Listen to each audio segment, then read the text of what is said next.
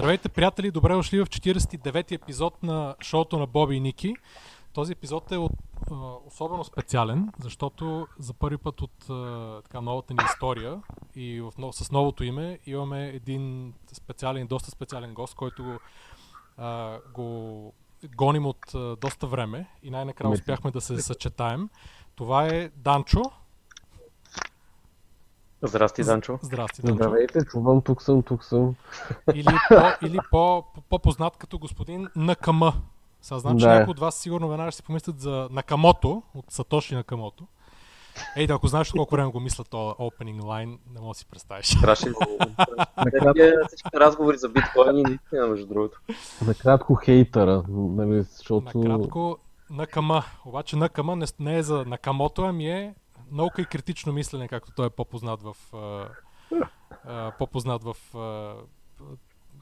Интернет, да кажем. В интернет, да.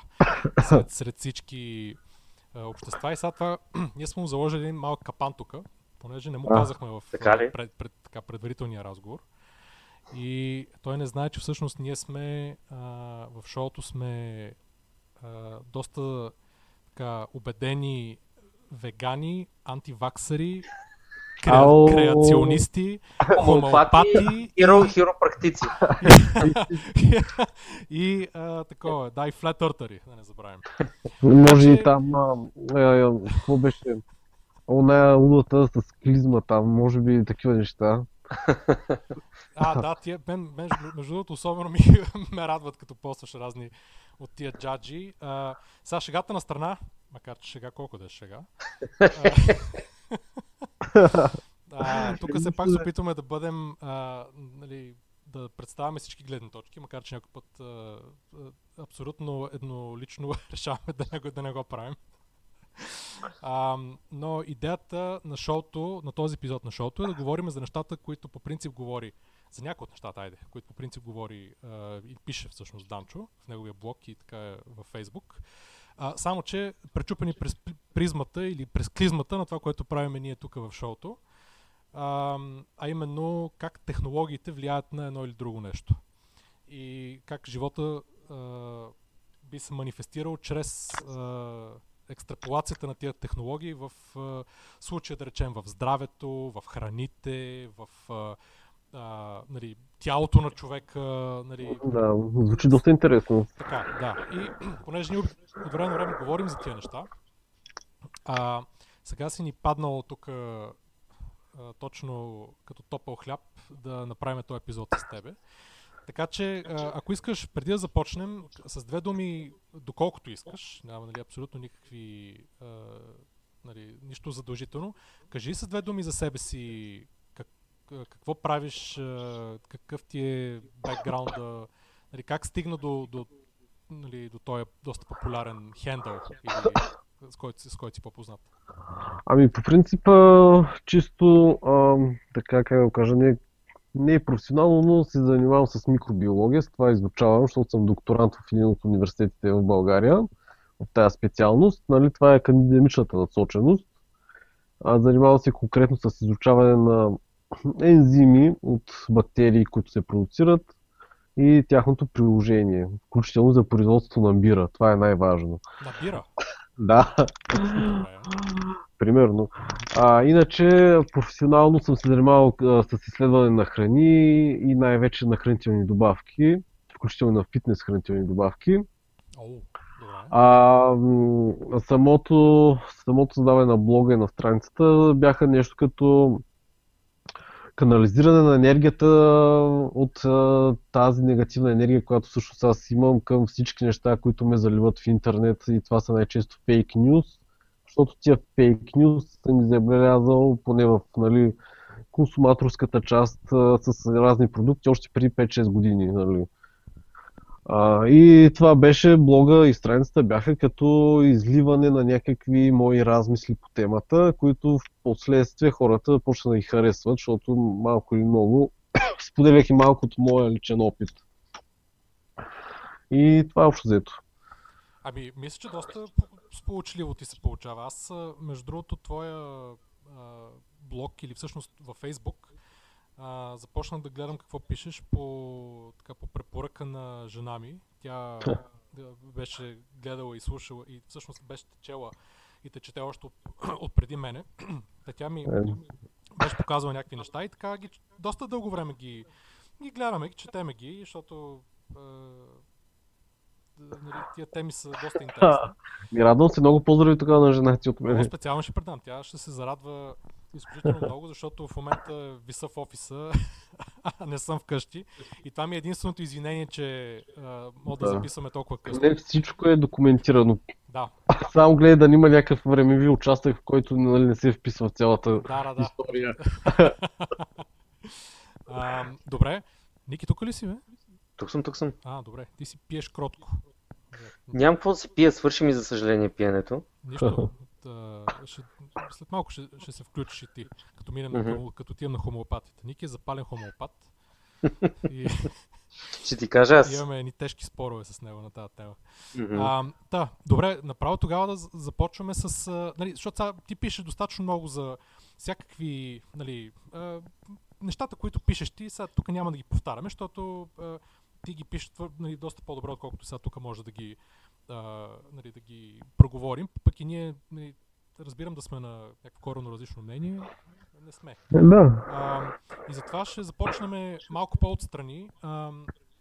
Нещо, което ти със сигурност следиш и най-вероятно ти е доста интересно, макар че не съм те виждал да пишеш май, но може би просто съм изтървал. И за нашите слушатели, които не са запознати, тук преди колко, може би, последните 2-3 години максимум, стана по-познато най-новия фактически метод за модифициране на гени, обаче на собствените гени, който се нарича CRISPR. Да. Сега, аз мога да си направя труда, ама мисля, че като имаме експерт, няма какво да се мъча. Ако кажи с две думи какво е и за нашите слушатели, какво е CRISPR и как функционира съвсем просто. CRISPR е една технология, която всъщност е изолирана от някои бактерии и растения. Тя там е това всъщност е един огромен комплекс, който работи при тях. И всъщност биологичната му функция е по-скоро не да модифицира нещо, а по-скоро защитни функции има. Или с други думи, растенията също са атакувани от различни патогени, то най-често вируси. То огромна гама палитра от вируси и за да се защитят от тях, когато някакъв вирус навлезе в растението, това всъщност тази CRISPR система играе ролята на някакъв тип подобен на растителна имунна система. Когато навлезе вируса в самото растение, той се оголва своите нуклеинови киселини и тогава тази цялата система накъсва вирусната ДНК, за да я използва като метод да разпознава вече други подобни частици и да ги убива. Това се нарича RNA интерференция и се използва вече в... хората, които са го открили, са решили, че могат по този начин да приложат за точно модифициране на гени, не само на растения, и на хора, като в случая, за да модифицират те нещо, те си избират някаква част от генома, примерно човешкия геном или от някаква клетка, слагат някакъв темплейт, това е молекула, която да служи като шаблон и то насочващ. Спецификата на специфичността, която се постига, е доста висока, макар и да е изключително висока от 99.99% примерно. Тя все пак може още какво да се желае, защото наскоро беше доказано, че се допускат грешки. Но този шаблон открива точно конкретното място в нашия геном и го модифицира спрямо нашето желание. Недостига, по-скоро... неефективността на този метод при хората е, че при растенията клетките контактуват, те имат отворен контакт, през който могат да си обменят тези вещества и да достигат до цялото растение, до всяка една клетка. При хората обаче такива контакти няма и тази техника може да действа локално. Затова най-често се модифицират, ако са забелязали, примерно имунните клетки на някакви деца, те извличат всички тези имунни клетки от кръвта, модифицират ги и после ги вкарват обратно. Това го правят външно, защото, както казах, прави се само локално. Не може целият геном, цялото тяло да се модифицира по този начин, поне не към този момент. Иначе технологията крие доста полезни възможности за приложение. Като какво, например? Значи аз като не биолог не успях да разбера от това обяснение каква е, така да се каже, файдата от тази технология. Какво ново добавя тя? Аз се опитвам да ти отговоря на този въпрос. После Данчо естествено може да ме поправи и да добави, но значи, ако погледнем малко по-назад,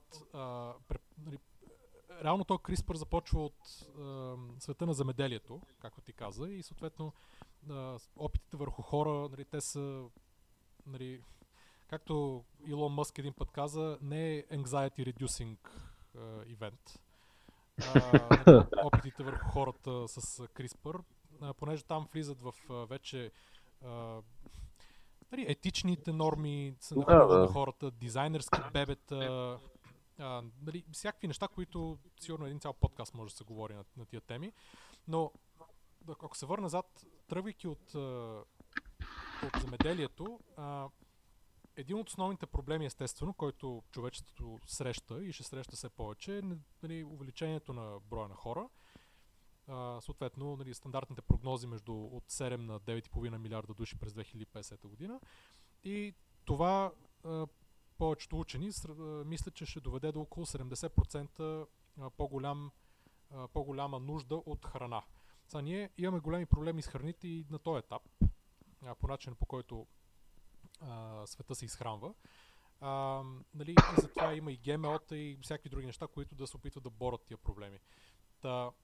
Обаче се оказва, че пак учените глави са измислили, че ако с CRISPR само около 17% от земеделските продукти, ако се модифицират, тогава това ще има такъв голям ефект върху общата стойност на цялата хранителна индустрия, че ще може да помогне много за изхранването на хората. И сега тук е редно да се каже, сега ще дам един пример, тук е редно да се каже една основна разлика между ГМО-то и CRISPR-а.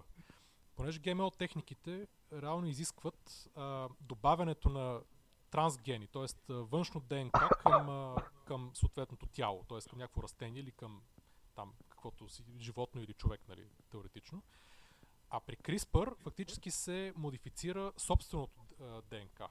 Тоест, CRISPR-а излиза, че фактически се приема за много по-приемлив политически и от страна на учените, поне при растенията.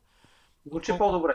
Звучи по-добре, да. Тоест, и дори има един пример, който ми попадна, че сега тук последните 2-3 месеца една от биотехнологичните фирми в щатите и от 10 BioScience се казва, те са направили CRISPR модифицирана камелина, което е камелиново растение, мисля, че дифлен се казва на български. И това нещо не е било необходимо да се получи одобрението на USDA, т.е. тяхната агенция за земеделието в Америка, което според мен при едни такива регулации, които имат в Америка от типа на USDA, FDA и така нататък при лекарства, това е доста сериозно, да не е необходимо такова нещо. Ами да, това от икономическа гледна точка е така, но освен това самата техника е доста по-приятна, по-лесна и по-щадяща. Преди време масово се използвали така наречените, примерно, вирусни вектори, за да направя на такива неща, тъй като най-лесното нещо, което може да се направи, е примерно да се изключи някакъв ген, той да не се експресира, както бях писал там за тия ябълки, които никога не увяхват или не почерняват, защото са изключили един ензим. При това са го правили с някакви вирусни вектори, например, или пък са вкарвали някакъв ензим или ген в различни хора, животни и хора, Като лошото е, че много често вирусите не разпознават точно къде инкорпорират тези фрагменти и се е случвало да има и жертви при деца, при лечение на такива заболявания при деца, което е нещо доста неприятно. Чакай, ти за кога говориш, че са правени такива опити с деца? Ами имаше някаква, аз спомням, вече са ми доста избледнели, но имаше преди години, преди CRISPR да стане толкова популярно, опити за лечение на някои такива редки болести с вирусен вектор, в който уж се бяха опитали да коригират някаква мутация. Но всъщност вируса не беше вкарал фрагмента на точното място и това доведе до някакъв, мисля, че и фатален край, не съм много сигурен. Трябва да проверим анализ за случая, но имаше някакви такива случаи. Аз предполагам, че това е било при така и така терминални случаи. Като последно, което мога да. Не, със сигурност не е било нещо козметично. Като обикновено тези експериментални терапии са вече последен шанс за някои. Именно, да, аз мисля, че то може би оттам ще започне цялата история. И особено в държави, където регулациите за тия неща, опити върху хора става въпрос, са, да ги наречем, малко по... несложни или малко по-лесни за обикаляне, както е Китай и така нататък, където си представям, че може държавата да реши върху някакви затворници да... Ами то, да ви кажа, доста технологията е доста така приятна, интересна и доста обещаваща, защото примерно вируса на HIV, той всъщност инкорпорира генома си в някои от клетките. И чрез тази технология може доста специфично да се изреже, но само, както казах и преди, върху клетките, които са изолирани на локално място. Това е проблема, защото не може да си го вкараме целият този ензимен, защото това е ензим вътре, ензимен комплекс и да очакаме някакъв ефект. Трябва да го правим локално. Всичко разбрах. Добре, как? Кажи сега като за профани, как примерно може човек да си направи дизайнерско бебе. Аз искам, примерно, да прилича на Брат Пит. Какво да направя? Ами всичко започва, трябва да се започне всъщност на най-ниското ниво, още когато самата яйцеклетка е оплодена, когато генома е в едно копие, защото, когато се оплоди, тя започва едно делене, и то, няма значение какъв е самия процес, но когато е по-малък брой клетките, може да се повлияе върху целия геном и примерно когато вече изходният геном е променен още в самото начало, нанесените промени се усредяват и в другите. И затова, ако става дума за дизайнерски бебета, това модификацията започва още на ембрионално ниво, още в петрито от ембриолозите. Но... Ама как ще стане, примерно, ако искаш да направиш копия на Брат Пит, трябва ли примерно да вземеш една клетка негова, която да вкараш, която съдържа така и така целия му геном, или примерно може с някакъв ап от телефона на една снимка да вземе и да я засиля към абсурдно. Това цялата история за такива дизайнерски бебета е доста така съмнителна, защото хората могат да променят един или два гена и то с доста голяма трудност. Примерно за някои елементарни характеристики, като височината, участват една огромна серия от гени. То не е само, както в училище по биология, ген Хикс, не знам си какво, и ако се комбинира с ген Y, не знам си какво става, това не става така. Участват десетки гени за някакви по-сложни характеристики. Дори, например, за цвета на косата, колкото повече копия от гена, който синтезира меланин, има толкова по-черна ще е косата и някакви такива неща бяха. То не става сега. Това е малко както с мониторите беше на времето, имаше само 320 по 240. Ами аз често казвам, съм доста скептичен към цялостна външна промяна. Може някакви отделни характеристики да се променят, но чак такова да модифицираме абсолютно целият аспект на един индивид ми се струва доста трудно. И може би 35 години, примерно, много ще е напреднала. Възможно е, но колкото повече модификации се правят, толкова е по-голям шанс е да се направи грешка. Защото, примерно, както казахме, няма 100% в биологията, няма 100% шанс за безопасност или за опасност. Примерно 99% е безопасността. Това означава, че, или да кажем, хайде да не 99, ама 99.99. Това означава, че от 10 000 човека един ще изгори, нали, с някаква грешка. Е, да. Примерно, нали. Затова по-скоро към момента трябва да се работи за подобряване на безопасността на тази технология. И в момента, между другото, и хората работят по това нещо. И между другото има и, доколкото бях чел, някои доста по-специфични и по-прецизни техники от CRISPR и това май бяха така наречените TALENs, пак с протеини, пак доста по-специфично, но, нали, крайният резултат пак е същия. Добре, ако искам, примерно, ще мога ли след 10 години да направя, да инжектирам на Ники ген, който да го направи по-социален и да ходи на стартъп конференция? Не знам, с един ген едва ще стане, ама примерно днеска четох една статия за някакъв от тия така наречените биохакери, това, който си основава някаква такава компания, която разпространява някои от консумативите за CRISPR модификация, но човека, нали, той всъщност е биолог, има PhD в някакъв университет от САЩ, работил е в НАСА, но НАСА се оказал, че му е много скучна за неговите интереси и възможности и решил да се направи стартъп. И той, за да докаже колко интересна е тази технология CRISPR и какви са възможностите, решил да се модифицира наистина, като се инжектира в мускулите на ръката някаква модификация, за да се увеличи издръжливостта и силата. Като модифицираме там някакъв протеин, не си спомням какъв беше, но дали това нещо е постигнало крайния ефект, не мога да кажа, но пък се рекламира във всички световни медии, че го е направил. И не знам колко е безопасно ли цялото нещо, ама човека е луд, може би. Е, очевидно. Той е явно, че иска да докаже дали може да се превърне в Попай моряка. Ами то това му е бизнес на човека, да. Ама може, представям си, че ако пък я си представите едната му ръка стане по-голяма, не знам дали въобще е възможно, нали, ама... Еми виж сега, не, то всъщност другия вариант, т.е.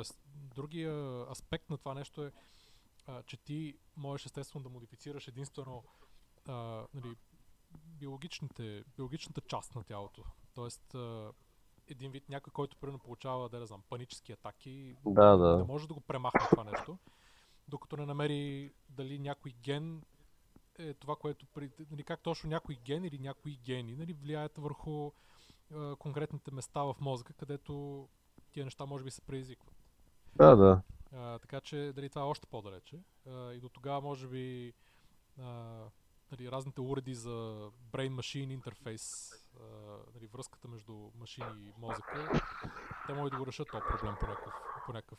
Да. Ами, истината е, че все още сме в самото начало на тези високи технологии, има доста да се работи, за да има някакъв крайен продукт. И все още, между другото, хората все още не разбират напълно какво се случва. Поне при хората, да, иначе при растенията е доста по-лесно.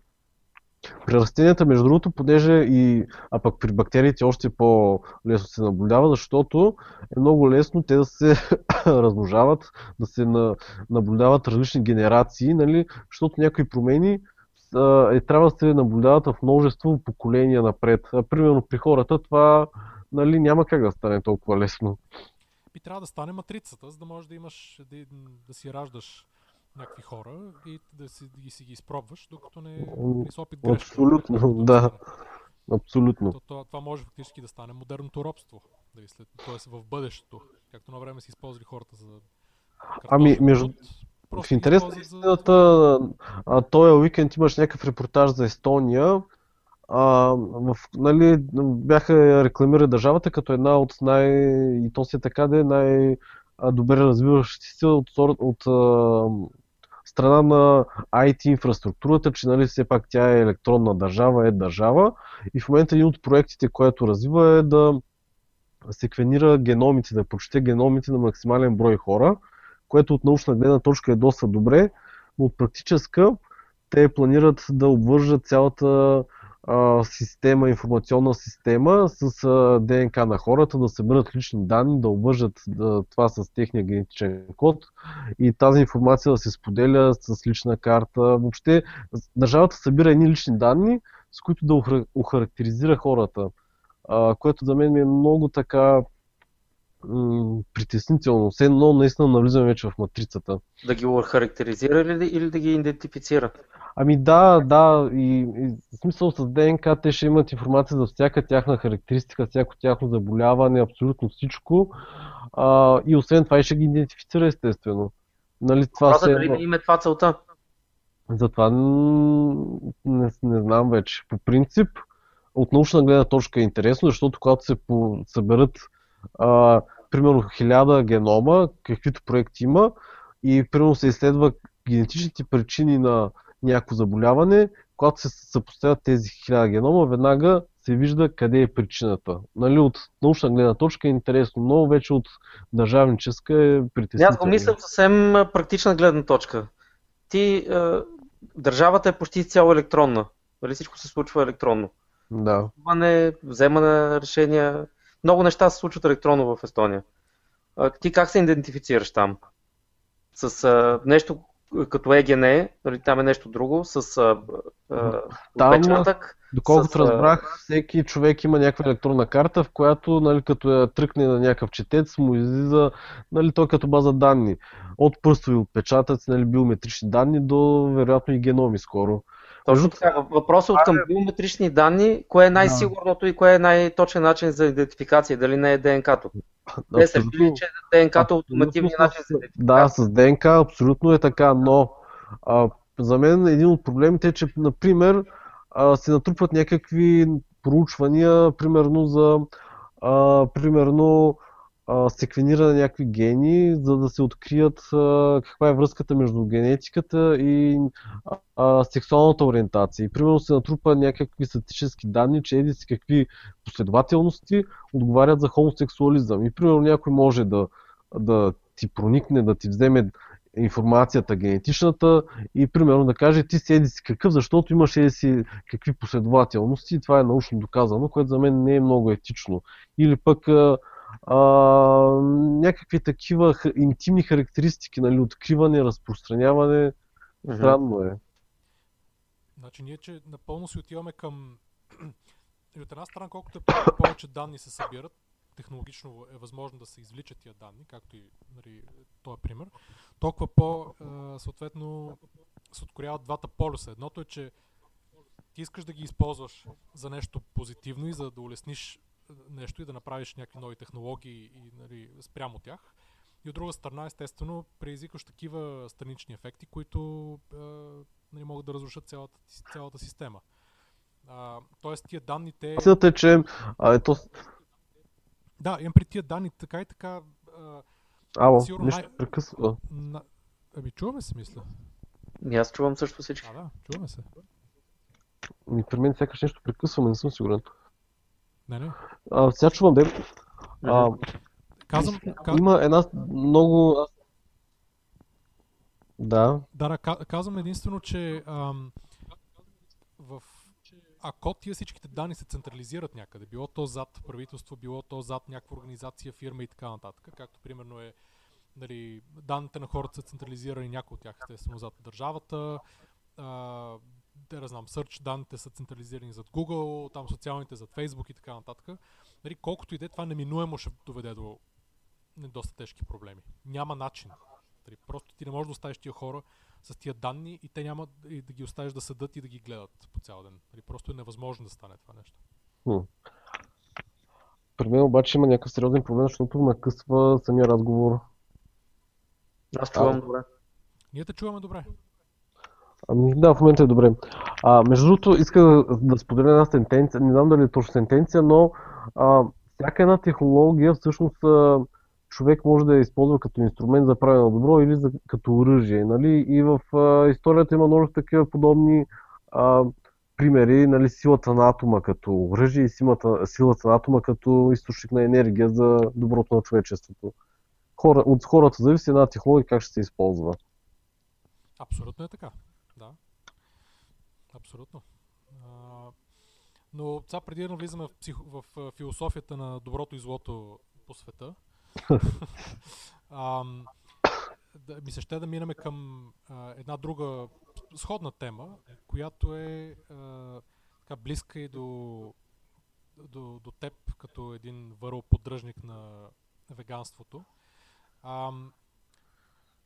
А именно, че има няколко фирми и стартъпи, които много активно разработват месо, което е изкуствено. Да. Говорим не от, и той нямам предвид от соя или от нещо такова, ами от молекула от животно. Да, животинска култура. Да, взимат косъм от опашката на кравата и правят нова крава. А разликата с истинската крава? Ами разликата е, че това е свързано с философията на веганите, че те не ядат месо, не заради самото месо, защото доставят болка на живи в петрина, никой няма да доставиш болка. Нали? Това е интересно вече да се разбере.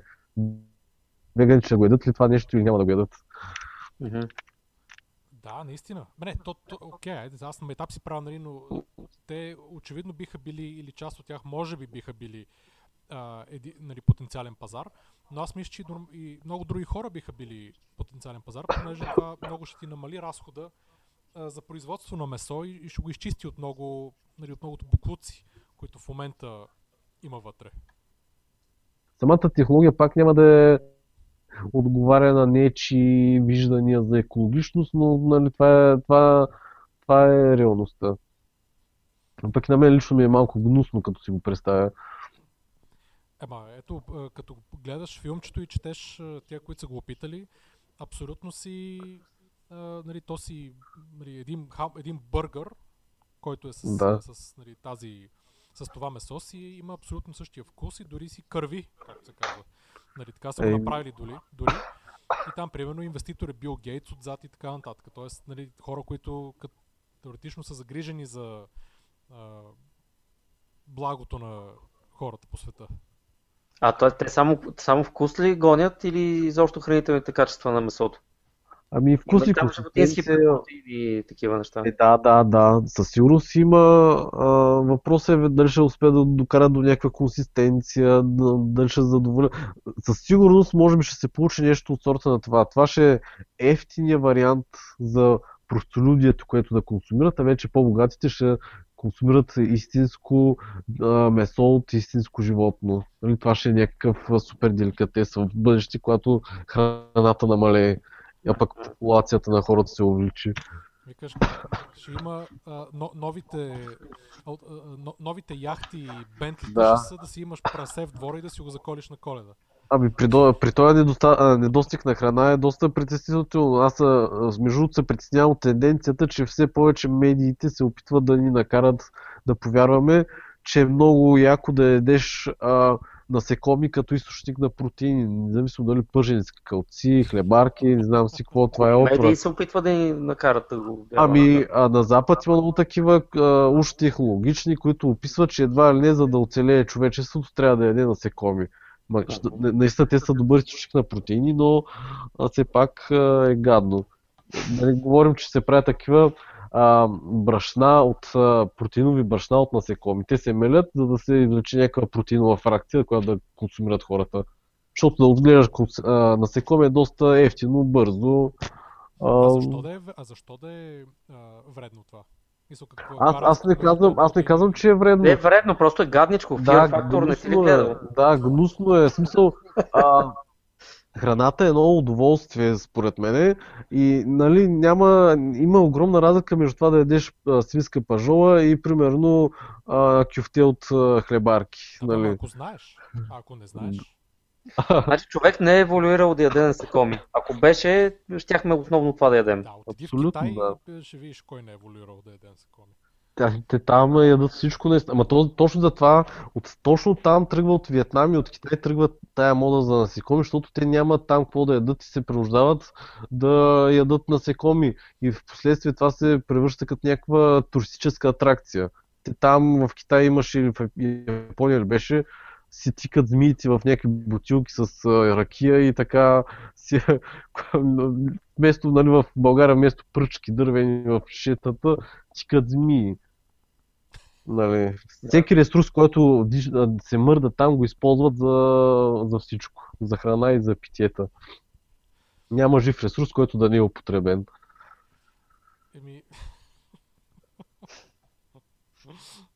Да, има нещо такова. Там се и не малко народ живее. Обаче аз, въпреки това, аз не знам първо на тебе, какво ти е мнението за... Аз, доколкото си спомням, ти си на мнение, че човек не е еволюирал да е вегетарианец също, нали така беше? Или бъркам? Ами, по-скоро е обратното. В нашите предци, австралопитеци, и то най-ниско ниво, са били изключително растителноядни. И това, между другото, защото това студентите в часовете по антропология го учат. Има си така сравнителна антропология между австралопитеци, хора и дори големи шимпанзета. И, например, когато се сравняват черепите, много ясно се вижда, например, че долната челюст на хората е изключително тънка в сравнение с челюстта на древните австралопитеци, нашите предци.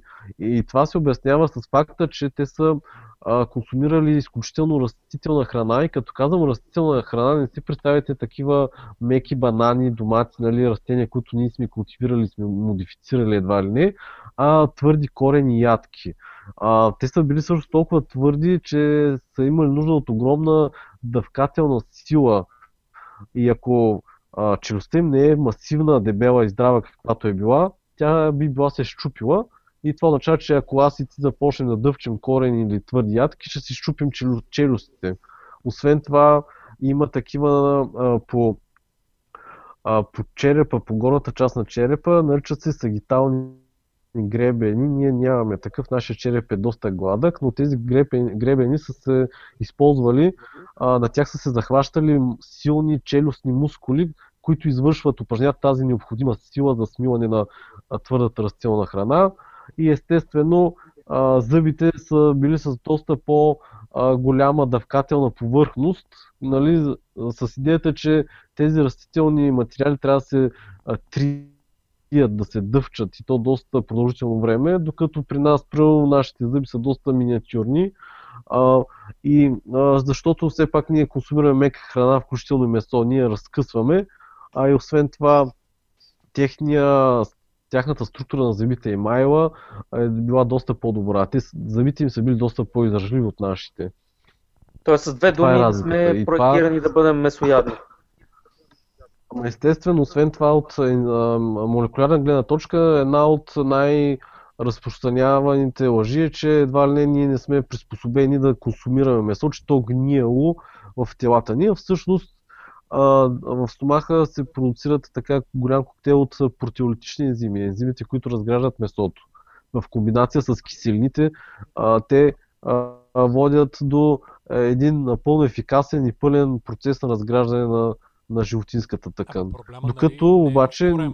Доколкото знам аз, проблема не е ли в времето, което фактически оталагат в накрая на белото черво? Не, защо да е проблем? Защото нали, тогава реално има някакви фактически от червеното месо, тогава, нали, не говоря за всяко месо, за червеното месо, тогава се отделят повече токсини при самото гниене. Ама няма такова нещо като гниене, нали? Защото това... Това процес, който се случва там. То си разграждане.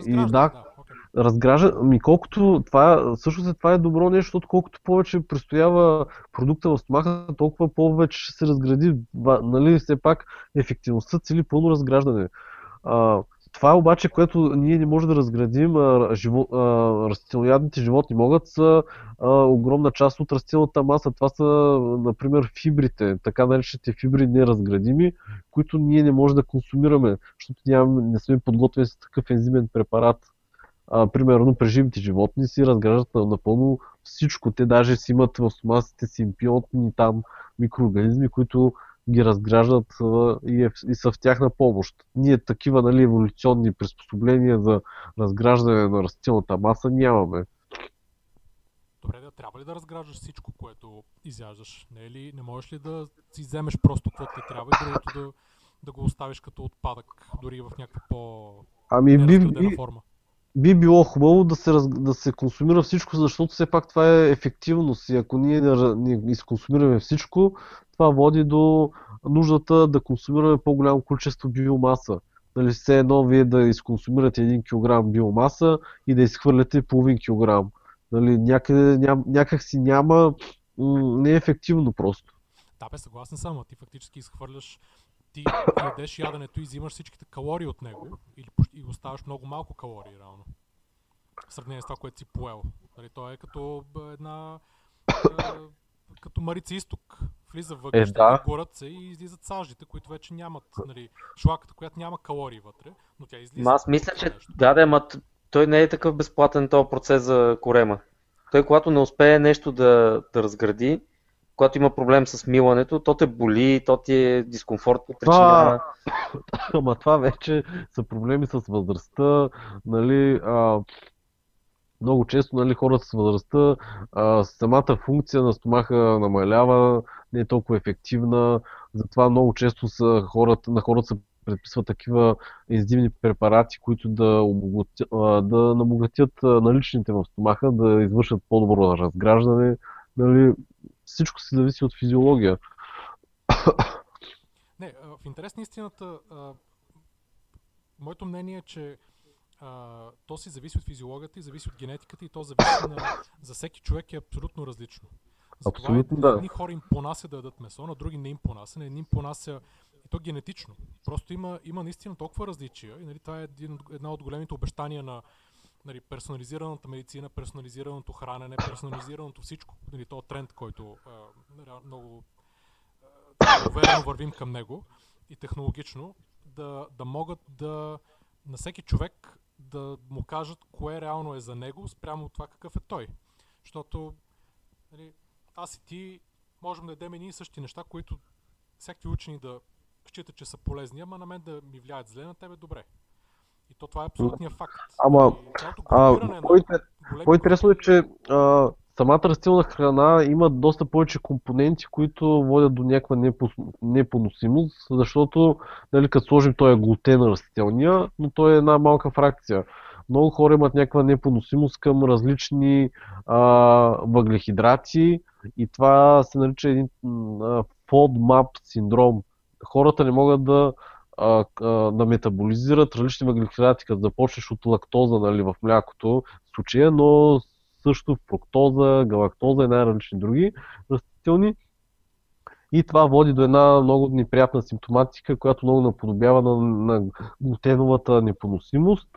А всъщност хората нямат глутенова непоносимост, а непоносимост към някакви други фракции от растителната храна. Да, ама това не е всеки. Какво значи хората? Това го има определени хора, които генетично са предразположени. Да, въпросът е, че, нали, те всъщност въглехидрати са доста различни. Примерно един човек може да има непоносимост към лактоза, ама пък да няма към фруктоза. Някакви такива. Именно, да. Да, всичко е, да. Именно, аз това казвам, че в един момент, като си направиш, примерно, когато падна още разхода, нали, за секвенциране на пълния геном, тогава, нали, ще не излязат още фирми и технологии, които ще могат да ти кажат, нали, много още по-точно, нали, какво е добре за тебе и какво не е.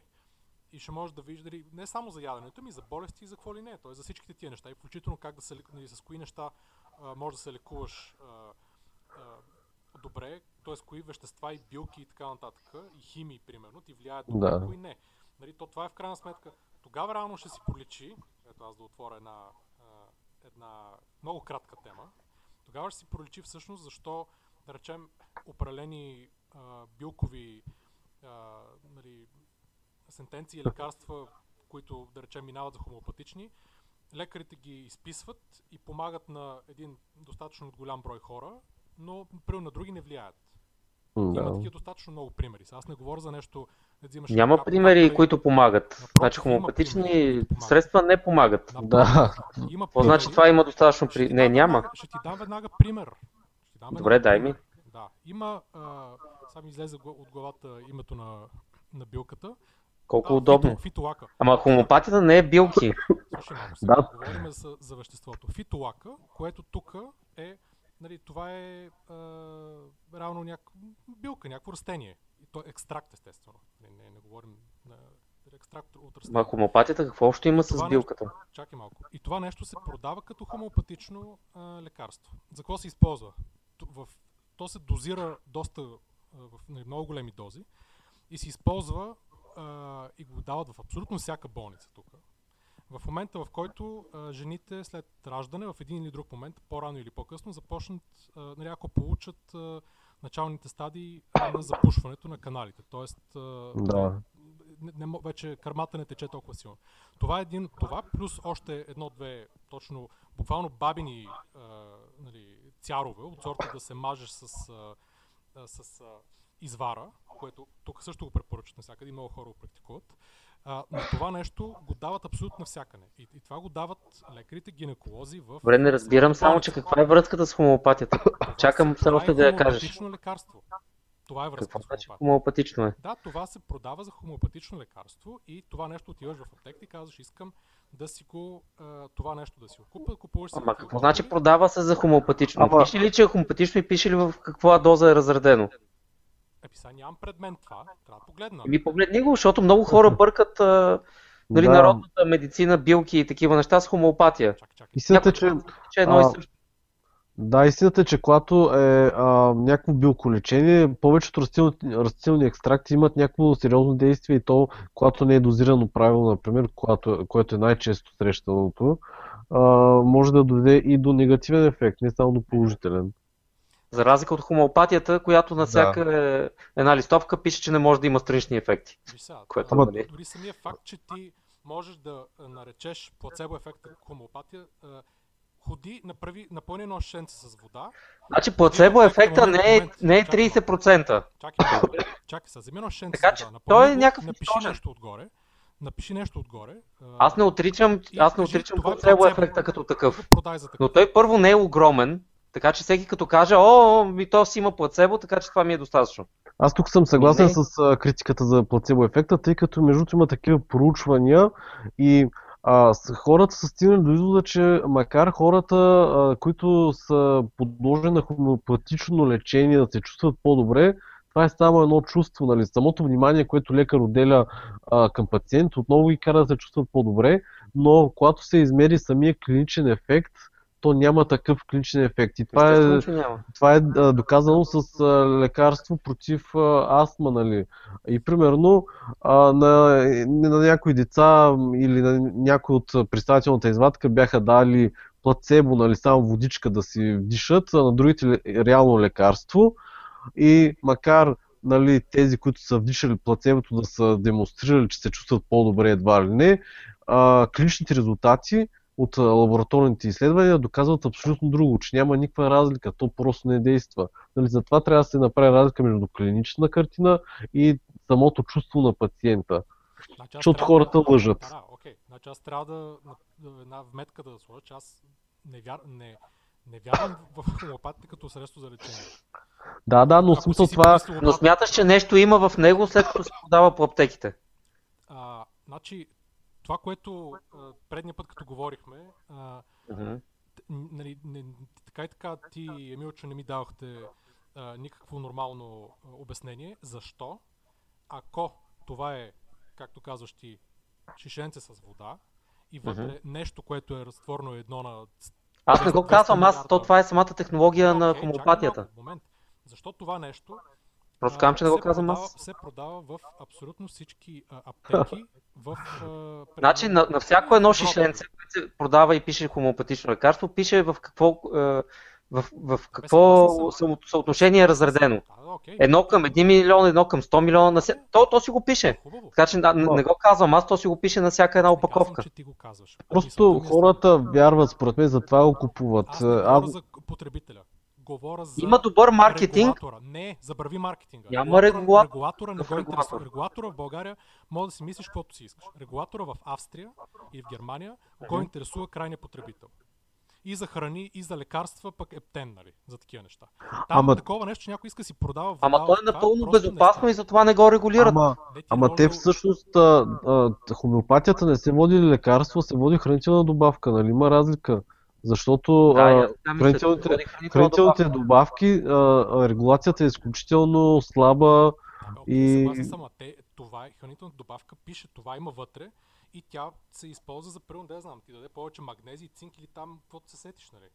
Какво искаш, нали? Тук се казва какво? Тук се казва не, че това нещо ти дава, примерно вътре има билка Хикс и това нещо ти дава на тялото билка Хикс, да, това е добавка. Тогава би го разбрал този аргумент, обаче тук пише, това ти помага, нали, за да... Ма то няма значение ти как си го мислиш, въпросът е те как са го класифицирали, дали е като лекарство или като добавка и най-вероятно е добавка наистина. Първо, защото няма странични ефекти.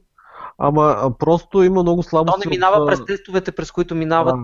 Естествено, че не минава през тестовете, които минават. Ами следователно е хранителна добавка. Има много слабости в законите и в САЩ, например, аз ще ви дам пример с козметиката. Козметиката в САЩ също има множество такива претенции, примерно да премахва бръчки, да заздравява кожата, не знам си какво, да въобще да ви прави по-млади. Обаче регулатора там беше задължил най-големите производители на козметични препарати в определен ограничен срок да докажат тези претенции или следват тежки глоби и наказания. И естествено, никой не си доказа претенцията. Значи щатите не са добър пример принципно за регулации, защото там в детските столова сервират Макдоналдс, Бъргър Кинг, Пица Хът и така нататък. Чакай сега, това дали го сервират или не, нали, едно е регулатора да ти каже кое е по-полезно и кое не, ама тук говорим дали нещо е измама или не. Нали, има известна разлика между едното и другото. Нали, Макдоналдс е хубаво, това е парче месо, да речем, с хляб отгоре отдолу. Какво значи измама? Ето ти е написано черно на бяло, че той е разреден към 100 милиона и ти... Да, значи целият ми viewpoint от началото беше следния. В момента, в който на хората се види, защото много тия неща са базирани на билки. Нали, и както каза Данчо, всичко е въпрос на дозировка. И то направена дозировка. Първо да видят кое ти действа на теб, защото да знам, на тебе ти действа жълтия кантарион, на мен да не ми действа и нали, съответно обратното. Така сега, не е базирано на билки. Първо, базирано е на билки, обаче спомняш ли си, като си говорихме какъв е принципът всъщност? Та билка не е целта да те лекува. Тази билка целта е да причини същата болка. Знам какъв е принцип. Да, защото водата ще запомни това, че тази билка ти е причинила същата болка и следователно, не знам защо, като се разреди 100 милиона към едно, ще те излекува, защото водата помни. В случая говоря за следното, че в един момент, в който технологията е напредна достатъчно и чрез нали, анализирането на целия геном, тогава ще могат да ти кажат много точно, примерно какво на тебе може да ти влияе добре и какво... Т.е. какво ти влияе, какво не ти влияе и в какви дози. И тогава ми е много интересно какво ще стане примерно с, не знам Данчо дали имам мнение, по въпроса какво ще стане тогава с нали, типичните химически лекарства. Нали. Защото нали, сега химията в общи линии тя си е направена да действа на един голям брой хора. Тя затова и действа. Той междуто и в момента не е възможно да се правят тези неща, защото това са така наречените, примерно, транскриптомни анализи. Транскриптом означава, че всъщност нали, генетичната информация съществува в ДНК и в кратко живееща РНК. РНК дава, създава протеините и се наблюдава вече. Като се вземе някакво вещество, какъв е транскриптома? Транскриптома означава, че при различни външни условия различни гени функционират и хората искат да разберат примерно при едно вещество кои гени функционират, каква е разликата и примерно ако пробвам с хомеопатия, понеже това е една чиста вода и няма как нали, да повлияе върху вътрешната среда, няма според мен да има никаква разлика в анализите. Ето е на Боби, въпросът е по-скоро при други медицински средства, не при хомеопатия. При други ще има със сигурност, защото вече това е... веднага започва да се експресират други гени, ензими, примерно ензимите за детоксикация на лекарствата, защото те не могат да останат в тялото. Веднага ще има някаква промяна. Да, това ми е... това ми е интересно, защото как това ще се отрази на... Ако реално знаеме по какъв начин приемаме природната медицина, така да се каже, и хайде съставките й, могат да бъдат използвани и синтезирани по начин, по който да работи много по-ефективно, така да го кажем. Какво тогава ще стане с примерно изкуствено синтезираните лекарства? Дали ще има някакъв ефект изобщо или по принцип, ако се говори за едно и също вещество, то няма голяма разлика дали е изкуствено или синтезирано, или естествено изолирано от някъде. Въпросът е вече нали, самия коктейл от растението, защото много често не е ясно кое точно вещество от екстракта влияе върху заболяването. Те дават там някакъв цял растителен екстракт и гледат някакъв ефект. Много често даже самия ефект се наблюдава в инвитро условия, в Петри, обаче когато растението, екстрактът бъде погълнат, в тялото не се наблюдава никакъв ефект. И това е огромният проблем на цялото това нещо. Защото нали, хората вече гърмят в медиите, куркумата, примерно, лекува 100 и не знам си колко хиляди болести, а всъщност ин виво в тялото на човека нищо не се случва. Ема това как го доказваш? Много лесно, примерно имате едно петри, в които в един съд сте си намножили някакви бактерии, слагате екстракта. Той ги убива всичките и съответно вие си викате, открих нов антибиотик, който ще лекува диария, например. Обаче давате на някакъв болен човек растителния екстракт и нищо. Заболяването продължава да си функционира. И това се обяснява, че най-просто активното вещество не се доставя до нужното място, то най-вероятно е лабилно и се унищожава още в самото тяло. Да, т.е. идеята е, че ако ти трябва да намериш начин да го доставяш от там. Това е може би един от най-големите проблеми и то в онкологията, защото има много вещества, които са открити, че имат антиракови свойства, антитуморни, обаче те не могат да се доставят до прицелното място селективно.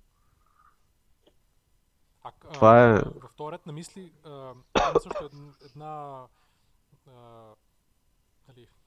мода или там едно друго такова разбиране, че примерно гладолечението лекува много неща.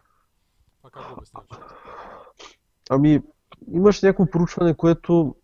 Кое лечение? Само че аз не чух. Лечение с глад. Гладолечението. Имаше някакво проучване, че кратки периоди на гладуване, не цели седмици, имат някакъв стимулиращ ефект върху метаболизма, ама чак пък лечебни ефекти ми е доста съмнително. Значи имаше... гледал съм за един случай, една клиника, която третира при определени видове ракови заболявания, ги третира с... гладолечение плюс вливане на, под някаква форма точно ще излъжа, но някакъв вид вливане на канабис. И аз мисля, че за канабис има много изследвания, които са доказали, че какви положителните неща, които той може да прави, ако откриеш начина, по който да се достави до правилното място, включително явно за... Абсолютно, да. Аз конкретно за канабиса не смея да коментирам, защото това е в научната сфера една доста противоречива тема, защото има много доказателства за положителните ефекти, обаче има и много доказателства за отрицателни, а за липсващи ефекти. Това е като спора за промените в климата, кой е виновен. И не може да се получи някакъв консенсус, но ако трябва да сме честни, ако на някой мой близък се наложи, със сигурност канабис би бил една от съпътстващите терапии, защото най-малкото може би той облегчава болката. То не само това, той самото, ако представиш, че да го изпиеш под някаква форма, представиш, че това е ужасна история и ти фактически си изповръщаш всичките черва там. И не ядеш, освен всичко друго. Със сигурност, А в този, между другото, това е някакъв, който ти коментираш, някакъв алтернативен център за лечение. В България имаше и такъв. Той вместо канабис обаче вливаше други странни субстанции, като витамин С и това в доста огромни дози, примерно 20 грама, мисля, че беше. Това отдавна, нали, че, нали, отдавна е такова, отдавна е, нали, се знае един вид. Знае, какво значи знае? Да имат това, хайде да го наречем, мнение, че огромни дози витамин С, нали, един вид лекува от рак. Ама според мен това е типичният пример за това, че стана при един човек, не означава, че при останалите 99 ама, ще стане. Проблема е, че това, нали, знае се и затова се практикува, защото се знаем. Откъде се знае, никой не знае. Обаче поручваните показват, че вливането на такива около 20 грама е една колосална доза. Огромна е. Вливането на такива дози в тялото директно унищожава способността на имунната система да унищожава самия рак. Защото рака, всъщност, имунната система унищожава клетките, като им вкарва в тях така наречените реактивни кислородни форми, или това е някаква форма на кислорода, която всъщност окислява клетката, раковата. А витамин С едва ли не обезврежда тези реактивни кислородни форми и имунната система остава без оръжие, с което да се справя с този рак. И рака така се стимулира да метастазира, да се разпространява. Едва ли не терапията, вместо да лекува човек, тя убива човека. И, нали, това е, за мен това е един от огромните проблеми, че не се знае коя алтернативна терапия реално лекува и коя убива, нали. А хората се доверяват сляпо на всякакви такива измислици. Точно това е, че ти остави коя. Въпрос е коя при кого. Коя на кой човек. Да. Защото ти не моли знаеш да се вика дали на този човек предварително, естествено, ще му подейства или не, то наистина... Ама затова, между другото, в медицината, благодарение на тези клинични проучвания, всяко едно лечение е оценено примерно с 70% шанс, примерно да ти повлияе, или пък 10% риск за някакъв страничен ефект. Всичко е изчислено на база статистика. При алтернативните методи се казва, нали, 100% гаранция, всичко лекува, всичко е в абсолютни стойности, което е притеснително и хората вярват. Да, и сега, че казака ще погне, че говори срещу витамин С. Ама те няма да погнат мене, те ще погнат някой друг. Примерно Софарма или да кажем няколко марки. Да посочим с пръст кой точно да погне. Кой произвежда витамин С. Да си признаем. Добре, по-рано спомена, и това ще е последната тема, че вече, макар че ние може, както се вижда, да безкрайно да говорим по тези теми. Последната тема е, ти спомена малко по-рано за биохакинга, и това е една доста разпространено течение последните години, което ни включва много технологии плюс, нали, всякакви други щуроти. И ти спомена за този човек, но мен сега ми попадна, примерно, исках да дам за пример една статия, после ще я линкнем в епизода, на някакъв руснак, който е такъв, технологични фирми създава и ги развива и там ги продава. Нали, т.е. типичният tech CEO. Нали, то много често такива, нали, хората от технологичната индустрия са тия, които рано изпробват много тия неща върху себе си. Нали, и така, понеже идват от технологичната индустрия, нали, за тях царя на царете са данните и съответно документират всичко. И фактически е супер комично, като прочетеш цялата история, колко насериозно, нали, всичко е документирано и описано и, нали, какви заключения са извадени от това нещо. И като го прочетеш, и ти наистина почваш да се фащаш за главата какви олигофрени съществуват на този свят. Нали, това са хора, които, нали, явно са интелигентни, учили са, нали, създали са фирми, нали, продали са ги, т.е. нали, това не са някакви неуки хора. Но просто виждаш как определени части от мозъка явно не функционират при тях. Абсолютно. И това започва. Нали, тук сега аз последните 3 години правя биохакинг и съм го разделил на няколко секции. Сега първата, как, нали, спането. Примерно тук се използвам този уред и он е уред, нали, за тракинг на съня. Той е ап и он е ап. Нали, 2 часа преди да си легна, изключвам нали, синия спектър на светлината, спа с черна маска на очите, нали, не пия никакъв алкохол, защото нали, не правя никакви упражнения преди да си легна, за там, за да не ми влияят на съня. Гледам да ставам по едно и също време. Нали, изобщо всякакви такива неща, които... нали, да, описват... още неща, между другото. Сега, окей, момент. Това... Аз съм съгласен, че Пича го е описал доста малумно, с много кофти картинки и въобще структурирал е много зле този пост, но има в него много хубави неща. Сега ще кажа, които повечето хора почнат да ги правят, че се чувстват доста по-добре. Не знам къде си стигнал на този пост. И целия го прегледах, между другото. Да, знам, че не вярваш, но... Да, наистина е интересно. Вярвах. Не е за вярване. Започва, да, и е трудно за казване. Така че започва с съня, после минава към яденето, където нали, казва нали, типичните неща, които нали, да цвика във всеки нали, буквар първи урок. Не яще захар, такава просъсната захар, което е крова, не яще въглехидрати, не яще не знам си какво, яще растения, нали, риби, там бели меса, нали, евентуално яще някакви протеини, там сирене, нали, някакви други от тия по-неутралните неща. Нали, яще поеди какво си, па яще еди как си, па гледайте си, оптимизирате сега тук, нали, правете intermittent fasting, нали, дето там през 3 дни в седмицата ядеш нали, веднъж на 18 часа, пък другото време нали, ядеш по-малко. Нали, след това идва момента с тренирането, какви нали, мускули да се правят и еди какво си. Нали. Ама нали, всичко писано с едни апове, с едни технологии, как да тракваш, всичко се записва. Буквално днес изявах 47 калории кисиране, нали, после изявах 2 мъжки. Ама така се прави. Еди, така се прави. Ако искаш да постигнеш резултат, така се прави. Значи, един нормален резултат можеш да го постигнеш и като просто решиш, че ще спортуваш малко повече и ще си кажеш какво ядеш горе-долу. Нямаш нужда да записваш всяка калорика на лище, да я картотекираш, да правиш... Това е най-добрият начин. Това е най-добрият начин. Значи, когато правиш нещо такова, най-добре е да се сетнеш up for success, както се казва. Ще го направиш максимално лесно. Да звучиш като motivational coach и искам да... Ама това е начинът, бега.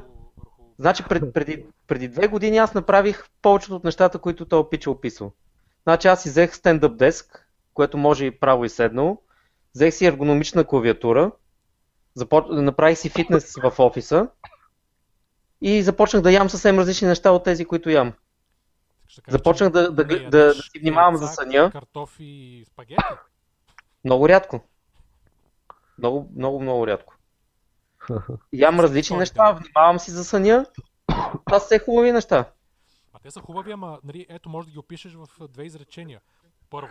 За мен това като цяло е някаква нали, елементарна промяна в лайфстайла, която носи някакви ефекти. Обаче някакви хора нали, залитат вече към една огромна крайност, която следят до самия детайл, дори съдържанието на продуктите, не знам си какво, което между другото отнема доста енергия и време, което е с ресурси, много ценни за прахосване и аз не мога да разбера нали, какво целят.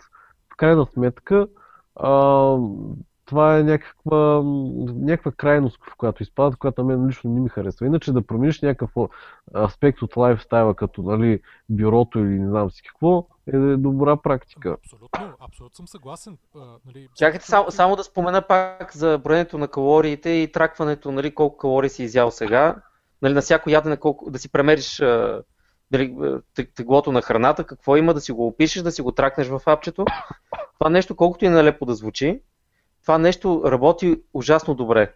Първо, дава ти много добра представа за храната, която ядеш. Какво съдържа тя. Дали, колко калории има и какви са тези калории. Дали са въглехидрати, мазнини, протеини. Това освен това... Да четеш и да го знаеш, да изкараш един ден, просто гледайки основните 30 храни, какво имат и колко калории са и вече няма да имаш нужда. Не. Защото човек е много лош... Но, човек не може да предположи колко изяжда, освен ако не си го запише. Всеки казва, да, аз ям какво си, аз ям добре, аз не ям много захар. Обаче в момента, в който почнеш да го логваш това нещо, да си го записваш в приложението, ти всъщност виждаш колко много бокуци ядеш и колко не трябва да ядеш тази храна. Ти просто го виждаш с графики, с чартове, с визуално ти става ясно, че ти ядеш бокуци. Едно е да ти го каже някой и ти да ги знаеш нещата, защото всички ги знаем естествено. Както казваш, нали, това се учи в намка и клас в училище и ги знаем от винаги. Друго е ти да го хапнеш, да си го тракнеш и да видиш всъщност, че той е буклук. И ти това да го продължиш няколко дена да го правиш. И ти да се опитваш да спазваш някакъв калориен дефицит, да речем, ако искаш да отслабваш, и да видиш колко е трудно да го направиш, когато ядеш буклуци. Или пък ако тренираш, да изядеш съответния грамаж протеини и да видиш как ти не можеш да го изядеш, просто защото ти ядеш само празни калории и въглехидрати. Прости. Когато започнеш наистина да тракваш какво ядеш, тогава ти разбираш какво ядеш. И можеш да го контролираш. В принцип съм съгласен, но според мен тези храни, особено дали така наречените бокуци, аз не знам защо някои хора ги смятат като някакъв хранителен източник, а те по-скоро не са за храна, за да доставя някакво удоволствие, защото все пак най-ценната част от тях е вкуса. И нали това е някаква, да ги отричаме напълно, някаква крайност. Аз имам приятели, които нали спазват много строги диети и плюс спорт. Това е много добре, особено спорта. Но като излезем някъде и сега се започва, нали, аз това няма да го ям. Нали... Ами проблем е, така е. Малко нали, от социална гледна точка... Ами нали, проблема е, че обществото е такова, че той е приело, че пицата е нормално ядене. И че повечето хора трябва да ядат пица. Какъв е проблема да ядеш пица, като това ти е нормално тесто с сирене? Проблема е... Аз често казвам, дори да се направя някакви здравословни сварени пилешки гърди, например, аз ако изям едно огромно количество, то пак ще е проблем. Естествено, въпросът е, че от пилешките гърди ти не можеш да изядеш толкова огромно количество. Ти се засищаш много бързо. Защото те са много богати на хранителните елементи, от които тялото ти има нужда. Докато когато ти ядеш пица, ти ядеш празни калории. Ти се тъпчеш, защото ти е вкусно, обаче не се засищаш. И затова ти преяждаш с пица, когато ти се е случвало да ядеш пиле и след това ти е тежко и да не можеш да се мръднеш и да ти е гадно. Ама между това да... KFC. Ама не, по принцип... Глупости. С пиле не мога да преядеш толкова. Консумацията на големи количества протеини може да доведе до някакво такова, нали, тежко състояние. Естествено, но ти не можеш, ти разбираш, тялото ти няма нужда от толкова протеини, ти няма да ги изядеш. Това не е чипс, който ти го ядеш, защото ти е вкусно и се тъпчеш с него. С нещо, което е богато на протеини, ти няма, както и зеленчуци, ти не можеш да изядеш толкова много, че да ти стане тежко. Така е по принцип. Ама причината е, че те са много хранителни и ти дават това, от което има нужда тялото ти. Не те лъже, че ядеш нещо, а ти също ядеш нищо. Нямаш никакъв проблем да ядеш повечето неща, така и така стига да ядеш в умерено количество. Големият проблем е, че повечето хора, при нас включително... Именно, умерено количество на пица означава един път седмицата, а не 5 пъти. Говорим за умерено количество. Не бе, дори да, ако ядеш всеки ден, да изядеш примерно половин парче, ама кой яде половин парче? Да бе, съгласен съм. Защото то е много вкусно. Ти като почнеш, като тръгнеш да го ядеш, човек е много трудно да се спре. Това е направено. Така се измисли пицата. Затова, ако храните имат различни качества, ако трябва да говорим само за едното хранене, може да си добавим някакви хранителни вещества, може да си консумираме най-обикновени неща, обаче хората искат да изпитват някакво удоволствие, все пак храната доставя удоволствие, те затова ядат постоянно. На мен чипсовете ми доставят огромно удоволствие, особено когато гледам филм, и затова и консумирам, например, ама не ги използвам, примерно да са ми основно ястие. Ама естествено, че доставят. Значи ние затова сме хора, защото би трябвало да може да се спираме, нали... Да, моята идея е, че не е хубаво примерно да се лишаваме от някакви такива малки удоволствия. Дори еднъж в месеца може да си, нали, да не сме някакви крайни... естествено, важното е какъв е принципът. Крайни. Въпросът е ежедневно какво се консумира, не изключението. Изключението е ясно, че човек може да си яде каквото си иска чат-пат. Въпросът е ежедневно какво прави. За мен е то тракинг целия на всичко, защото ти следващата секция вече дойде идва с те нареченото според този човек ментално развитие. Само извинявай да приключиме с тракинга. Аз това нещо го правих около между 6 до 8 месеца. Си траквах храната всеки ден, всяко ядене. И си мерех на везна и ми беше проблем като изляза навън. Но след тези 6 месеца аз съм напълно наясно всяка една храна какво ми дава. Вече не го правя, просто защото нямам нужда. Но преди това имах нужда със сигурност. Именно, точно това ти казвам. И според мен всеки един човек има нужда от такова отрезвяване. Просто да знае какво поема, какво му носи той, какво не му носи, какво му взема. Защото ти вхапваш нещо вкусно, обаче дебелееш, в крайна сметка. Да, бе, нали аз това казвам. Фани таблицата с коя храна, какво има вътре и колко калории е на 100 грама и оттам нататък, нали, просто като се замислиш малко и гледаш какво е. Деш, това не мисля, че работи. Еми аз не зная за някой, при който е работил, но знам за много хора, които са използвали MyFitnessPal, което е най-известното приложение за тракване на храна, които всички, след като го използват, включително и няколко познати, на които съм го давал, са ми казвали, са отслабнали много, като са почнали да си тракват храната. Така, че това... Не знаеш, защото никой от тия хора обикновено няма нуждата да споделя, че седи и знае колко калории това. Той си гледа и си решава колко да изяде и толкова. Точно, мен това ми е примерно един от големите, нали, сега като говорим, нали, за този човек, нали, защото много от тия хора фактически това, което правят, нали, или тракват и разпространяват напред назад, или пишат такива безумни постове, като е това нещо, където говорят, нали, показват си данните, говорят, нали, за всичките неща, които той е по-надолу, нали, като почне да изброява хранителните добавки, които взимат. Това са примерно сигурно 40 вида хапчета, някакви неща, които взима. Взима лекарства отделно, които да му подобрят менталното състояние, да му намалеят паникатаките, да му намалее не знам си какво. Взима екстази почти дневно в някакви ниски дози, взима това Adderall, което е за лекуване на ментални синдроми, взима не знам си какво. И това нещо го наричат, значи той е ментално болен човек, очевидно, нали, който това нещо го нарича биохакинг и нали, саморазвитие. Нали, и надолу вече...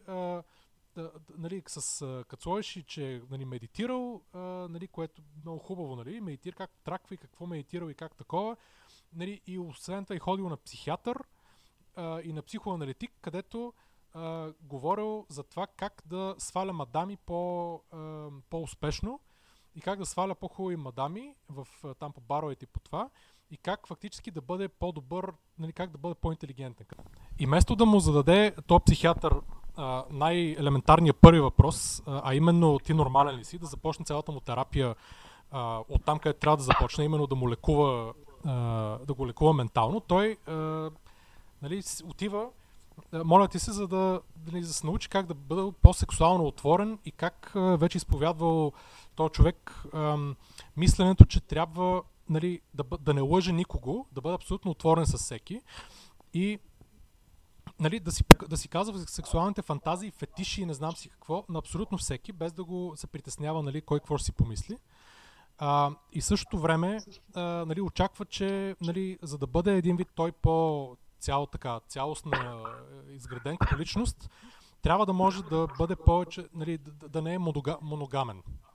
Нали, това е гениалното откритие на този човек след целия му биохакинг 3 години, който показва, нали, първото нещо с, нали, просто грешната му използване на психиатъра, който трябва да го прати директно в клиниката.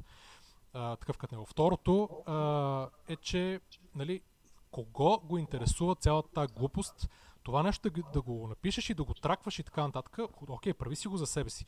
Да занимаваш целия свят с твоите глупости е някаква, ама висша форма на егоцентризъм. Ама абсолютно висша форма на егоцентризъм. Нали, и тя, нали, е точно обратното на това, което този човек се опитва да постигне с всички тия глупости, които прави. И третото нещо е, че в целият този биохакинг никъде не видях фактически нещо, което, нали, може би най-много трябва да се стреми към него, а то е рано емоционалното израстване. И всичките неща, които трябва да правиш за това нещо. Нали, този човек до толкова се вглъбил в глупостите си, че, нали, въобще не намира за нормално да проумее и няма как да проумее заради егото му, че фактически, нали, емоционалното му израстване е някъде на минусово ниво, нали, на нивото на някакво 3-годишно дете, очевидно, като му четеш глупостите. И че, нали, това е първото нещо, от което той трябва да обърне внимание и съответно някой психоаналитик или психиатър трябва да му обърне внимание и съм сигурен, че ако върнат към детството му, откъдето му идват всичките проблеми най-вероятно, нали, ще му, нали, съвсем спокойно този човек може да отиде някъде при йогите в Хималайт да го намериш. Според мен трябва да му напишеш един контра-блокпост. Ама често казвам на мен и тия биохакери, то класическите, които нали, си превръщат апартаментите в някакви лаборатории с поддържащи средства, са ми доста така интересни, леко инфантилни, защото нали, а те някак си имитират това детско филмче от нашето детство или преди от моето, там Декстър с домашната лаборатория. Да, нали, което нали, едва ли правят нещо епохално, обаче това, което аз виждам е кипи някакъв един такъв безсмислен труд, в който полагат огромно количество пари и продукта, понеже видях какви продукти продават, е колкото безсмислен, толкова е опасен, защото те разпространяват така наречените, примерно, плазмиди, или пък живи бактерии, нали, които носят тези плазмиди. Тези плазмиди, между другото, пренасят и резистентност към, към антибиотици. И де-факто те продават на всеки, може учителка да си купил тези бактерии, може някакъв терорист да си купил 10 бактерии, струват по $10 и това е без никаква регулация. И така, например, се стимулира разпространението на резистентността към антибиотици. В България, между другото, законите за работа подобни щамове, които носят резистентност, са много строги и няма право, дори в момента някои от университетите нямат право да работят с такива неща, защото е опасно. А в САЩ поне те си работят и така, няма никаква регулация. Чакам малко, аз не виждам този руснака конкретно да продава бактерии. Той не продава нищо, обаче сложил картинки на всичките, буквално, той взима лекарство за диабетици, за да си намали кръвната захар. Взима екстази, за да има повече концентрация, да бъде в по-добро настроение и да бъде по-сексуално активен. Всеки ден взима екстази. Взима MDMA, което е, т.е. това е екстази. Взима Adderall, което е лекарство на базата на амфетамините, на метамфетамините, което се дава при определени видове ментални синдроми, като примерно ADHD и така нататък. И което регулира допаминовите пътища. И фактически регулира дефекти при допаминовите пътища. Значи този човек си мисли, че е здрав и го прави това нещо. Нали? А всъщност той си един психично и явно физически болен човек, който изведнъж е почнал нали, да спортува и да се храни малко по-нормално. Нали? И оттам нататък е решил, че вече е хванал Господ, не знам си къде. Според мен той просто е гледал доста такива комиксови филми, в които нали, вземат там някакви светещи вещества, които да им дадат някакви сили или да ги стимулира да са по-енергични, нали, то май това е крайната цел при тях, което не знам, малко ми е опасно на мен да си греш с цялото. Много интересно, примерно един такъв, да речем, той е много известен автор, блогър и така нататък, Тим Ферис се казва, сигурно сте го чували. Той е примерно точно такъв. Той е някакъв, дето има... Буквално си мери си... Да, кръвта, взима си кръв и си мери, да речем, всички биомаркери, не знам си какво, да речем, всеки 3 дни или всяка седмица или нещо такова. Има не знам си какви скенери и какво ли не вкъщи. Нали, как яде, как спортува, как такова. Нали, някакъв абсолютно биохакинг. Такъв и само пише книги и ги продава. Нали. То човек... като го гледаш, нали? Той е супер, супер популярен, супер известен, има нали, някакви милиони хора, десетки милиони хора нали, го следват. Много е такъв успешен в конкретните неща, които прави. Но ти го виждаш, като му чуеш само нещата и гледаш как той всъщност е абсолютно емоционално незрял. Гледаш как той човек е на не знам колко години вече станал, няма жена, няма деца. Гледаш как той човек, нали, няма абсолютно никакъв афинитет или никакво разбиране за това какво е семейство, да гледаш семейно щастие, какъв е смисъл на живота. Всички тия неща, нали, са му някакви абсолютно чужди. Те, нали, като някъде тук там съм срещал някакъв въпрос да му зададат, примерно, нещо свързано с жени или нещо такова, той, дали ти гледаш разсъжденията са на някакъв тинейджър. Мисълта някъде там е спряла. Добре, но също може да го приложиш и за Илон Мъск. Че той е увреден, тежко увреден. Да, в смисъл едно увреждане за сметка на някакъв друг плюс, нали? Чакай. Момент. Илон е Аспергер, при него увреждането е като по учебник с нали, супер развита технологична мисъл, нали, фотопамет и така нататък. Он не е такъв, Тотин Ферис. Той няма такова нещо. Той е бил хакер. Него е друго. Откъде взимат тия пари за апарати, знам си какво, това ми е интересно, защото...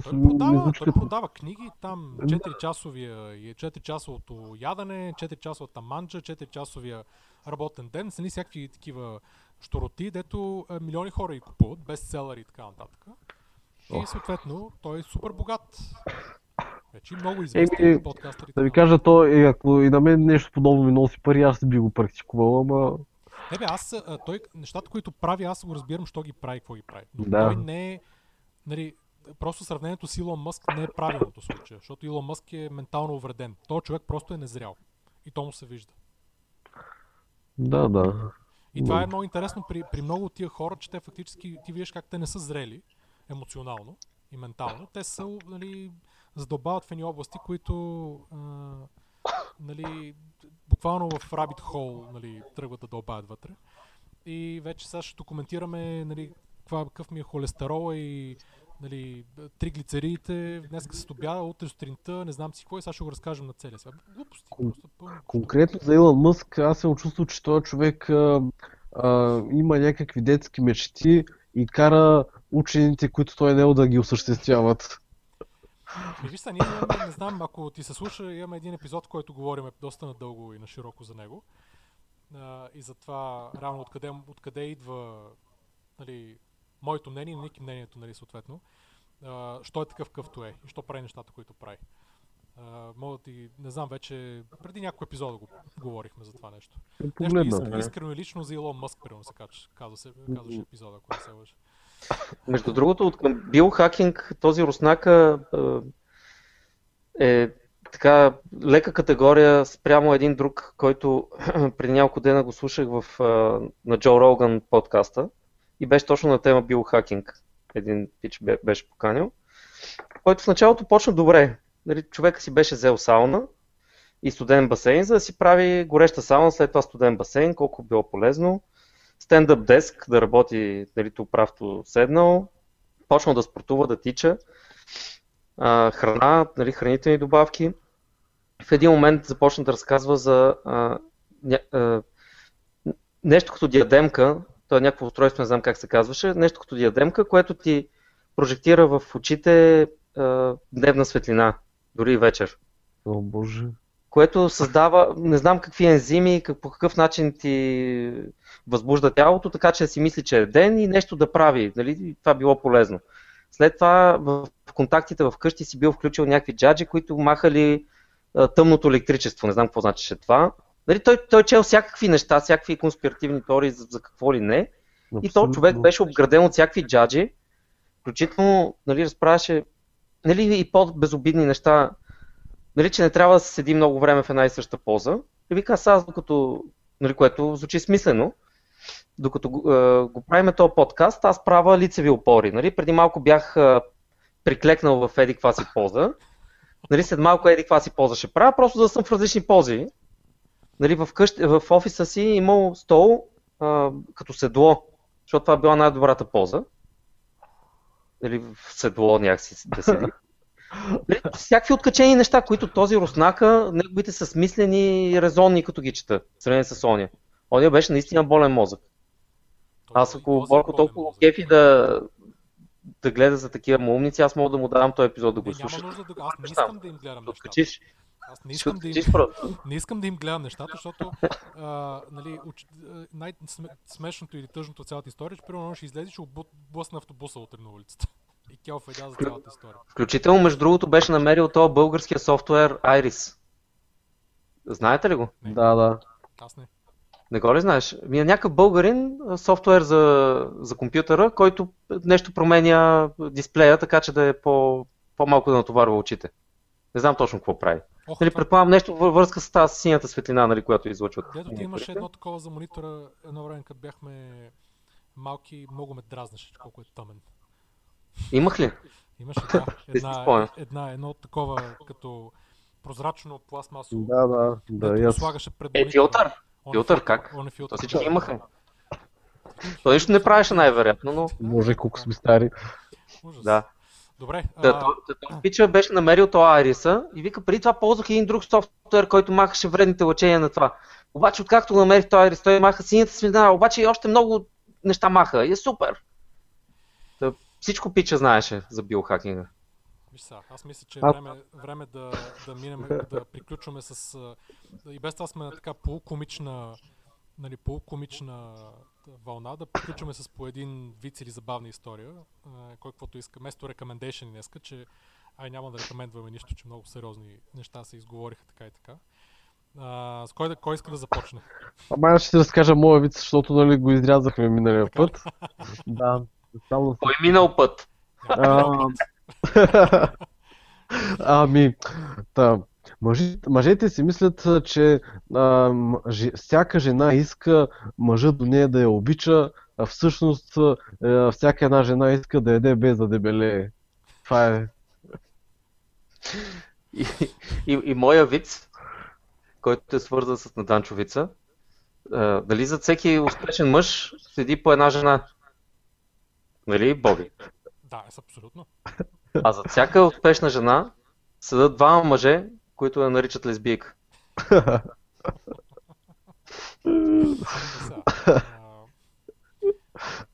Един трети. Айде сега кажи ти някой тематичен виц. А ти си отворил нещо за вицове? Не, ама... Само жена може да ти чете 2 часа конско и да завърши с просто нямам думи. Добре, става за финал. Беше добро. Да, така че с това нещо искаме да кажем на жените и на понякога... Че ги уважавам. Да, моята, колко я обичам, за това, че ме подкрепя. Ще се върнеш някога тази вечер. И уважава и подкрепя, макар че рано трябва да обратното. И това трябва да е целта на мъжете, бе. Ей, мъже! Вие трябва да си подкрепите жените, а не обратно. Това е положението. Това е моето мото за днес. Така че с това нещо да приключим. Искам да благодаря и да благодарим на Данчо за включването. Надявам се, че му е било интересно. Да, много приятно ми беше. Доста интересно. Благодаря за което. Живот и здраве да направим пак някой епизод след време. Вижда се, че теми има бол. Да. И нас знаете къде ни намерите, сайта, във Фейсбук, в Twitter, на обичайните места. Ако имате въпроси към Данчо или към нас, или по материала, пишете ни имейли или коментари. Всяки хейтове приеме. Най-вече. Като едни подкаст хакери, приеме всякакви хейтове и хвалебствия, естествено. И с това нещо да си кажем довиждане. Хайде, лека вечер и от мен. Чао!